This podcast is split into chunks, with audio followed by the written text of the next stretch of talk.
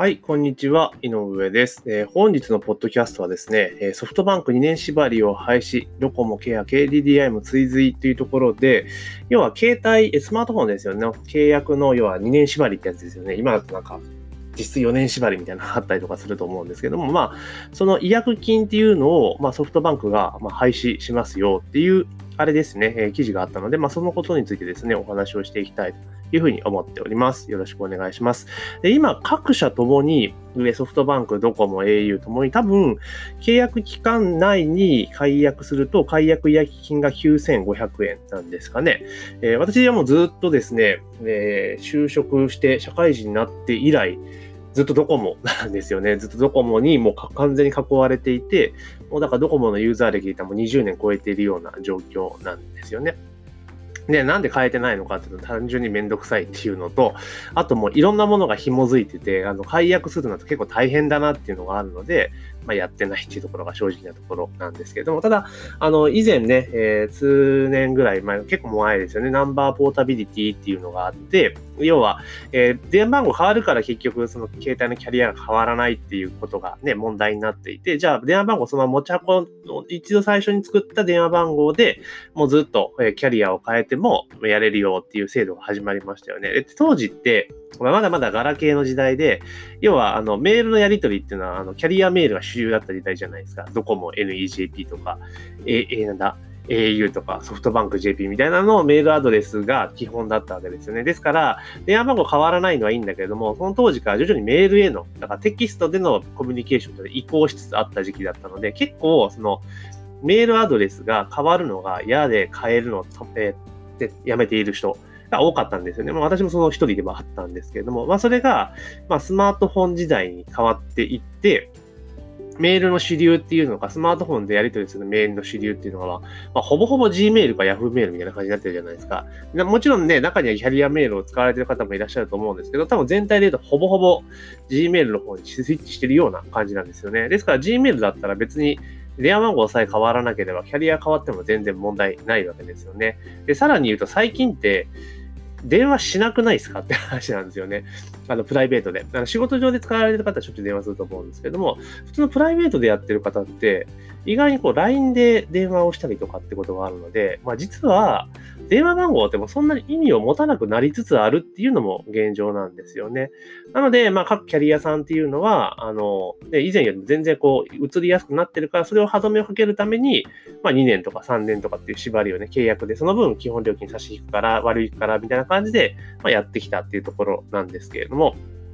まあ、これが、えー、まあ、行政からの、ね、指導でね、解約違約金高えぞ、みたいな ことがあったりとか、で、あって、まあ、こう、どんどん見直しが入っていくのと、えっ、ー、と、楽天がね、今度入ってきますよね。楽天モバイルさんがね。まあ、延期になっちゃいましたけど、半年ぐらいかな。なんですけど、多分おそらく楽天が入ってくると、えー、価格競争ってかなり進むと思うんですよ。で、結局なんか、あれですよね、競争が生まれる条件っていうのは、4つ以上いないと、な競争って生まれないらしいんですよね。だから3社だと競争って基本的には生まれないって感じ形なんですよ。それが楽天が入ることになることによって、まあ、4社体制になるから、あの、比較的競争がね、激しくいくんじゃないかっていうところと、あとは、その楽天がね、結局はもう後発で、どんどんどんこう、で、ディスカウントしてくるんじゃないかみたいなところがあるので、まあ各社もね、戦々恐々としているじゃないですか。で、実際楽天って自分たちのそのプラットフォームを持っているわけじゃないですか、プラットフォームね。持っているわけですよ。で、楽天市場っていうのとか、まあいろいろ銀行も持ってたりするわけですよね。だから、で、そういうスマートフォンで、例えば絶対間違いなく楽天市場との連携で絶対するじゃないですか。で、もちろん、その個人情報のデータとかっていうのをね、ちゃんと本人の了承を取った上で多分収集すると思うんですけれども、そのネットでの閲覧履歴っていうのが、基本的には全部吸い上げられるじゃないですか。で、それで、その広告配信、要は楽天市場とか、その楽天フォンのユーザーの、えーデータとかそういうのを積み上げたもので広告とかね、楽天市場の中に広告枠とかを作って売ってったりとかしたら多分かなりの精度で、まあ、できるわけじゃないですか。ですからモデルがどちらかというと広告モデルに近いような形で彼らが考えているのであれば、電話料金とか通話料金とか通信料ってめちゃめちゃ下げられる可能性ってありますよねってことなんですよね。だから、えー、ドコモにしてもいろんなところにしても、プラスアルファのサービスって今どんどん強化してるじゃないですか。多分そういうところが、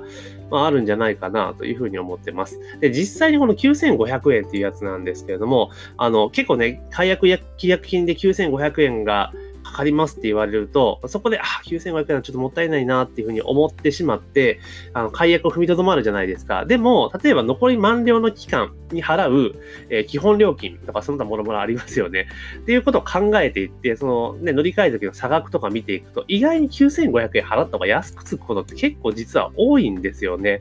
で、以前、あの、ドコモさんにですね、うちの父がもうほとんど携帯使わない状況になったので、まあ、解約に行こうとした時に、やっぱ同じように言われたんですよ。9500円かかりますけれども、どうしますか？みたいな感じで言われたんですけど、まあ、そこで言ったのが、いや、だってこれ9500円払っても、このまま契約満了まで払った方がお金も当然コスト高いっすよねって言ったら、おっしゃる通りでございますって言ってたんで、もう彼らも分かってやってるんですよね。だから、9500円ってその場でキャッシュアウトするってことを考えると、ちょっと痛いなと思うんですけれども、トータルで考えると、あの、そのまま使い続ける方が割高になることは絶対事実なんですよね。だからさっと払っちゃった方が、まあ実は良かったりするんですが、まあそれが今度1000円以下にするっていうことなので、おそらくこう行き来ってすごく多くなってくるんじゃないかなと思います。なので、どちらかというと今まででどちら、ね、新規獲得にすごく熱が入ってたじゃないですか。だから既存ユーザーって結構、まあ、どこもほったらかしじゃないですか、どこのキャリア3社って。だからそこの既存ユーザーに対して、まあ、サービスが手厚くなるんだったらいいんじゃないかなとは思いますよ。だって、今まではそのお金の部分でね、こう、要は、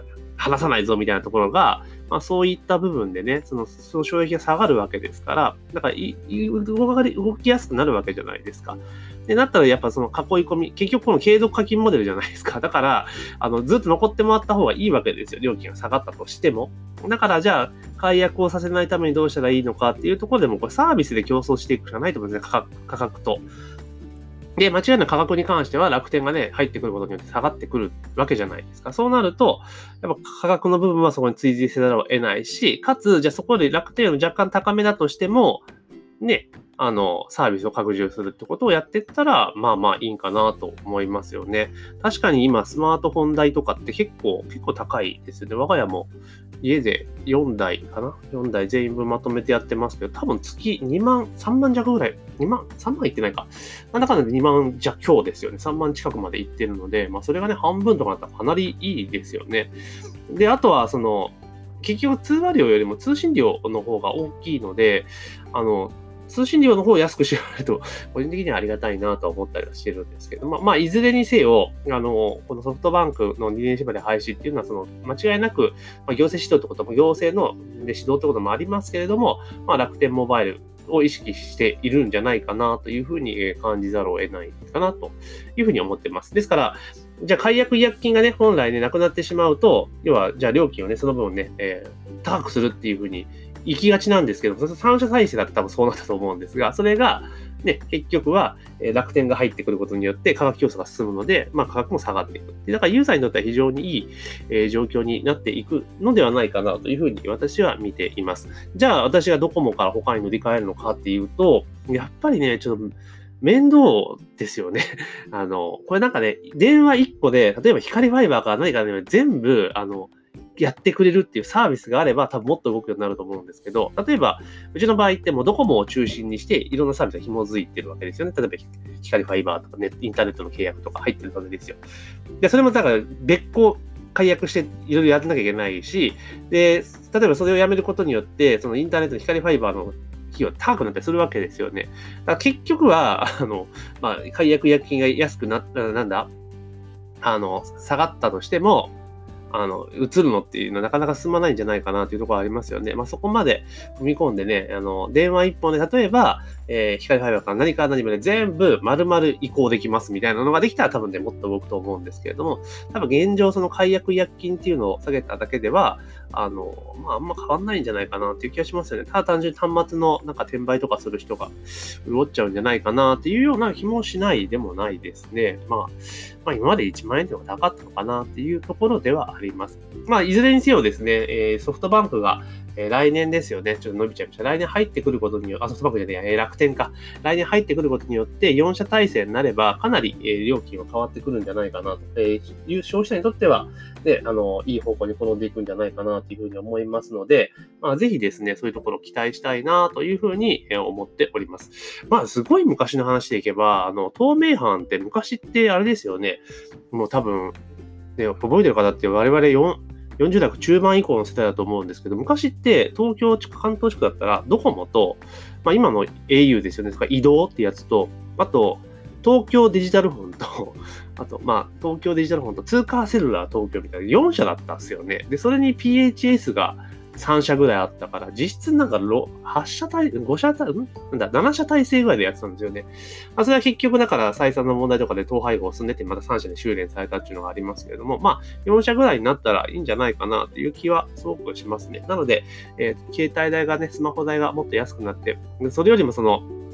通信量をもっと安くしてほしいなって、モバイルのやつをね、まあ 5G になれば、5G になればね、容量はかなり上がるので、価格もかなり下がるんじゃないかなと期待はしてますけれども、モバイル環境がもっともっと良くなればいいなというふうに個人的には思っています。というわけで今日はですね、えー、ソフトバンクさんが2年縛りで解約薬金を廃止しますという記事を見てですね、まあ私なりに感じたことをお話をさせていただきました。で、えー、毎日ですね、18時30分にメールマガジンでですね、えー主としてウェブマーケティングに関連する情報をメインで配信をさせていただいております。なので、あの、ウェブマーケティングとかね、店舗集客とかね、あと自社のホームページどうするんだ、ああするんだっていう場合はですね、あの、できれば、あの、ご購読いただけるといいんじゃないかなというふうに思っております。あと、YouTube ではね、適宜、えー、動画でですね、情報発信をしておりますので、そちらの方も合わせてチャンネル登録を、え、していただければというふうに思っております。というわけで、本日の、えー、ポッドキャストの配信は以上になります。ありがとうございます。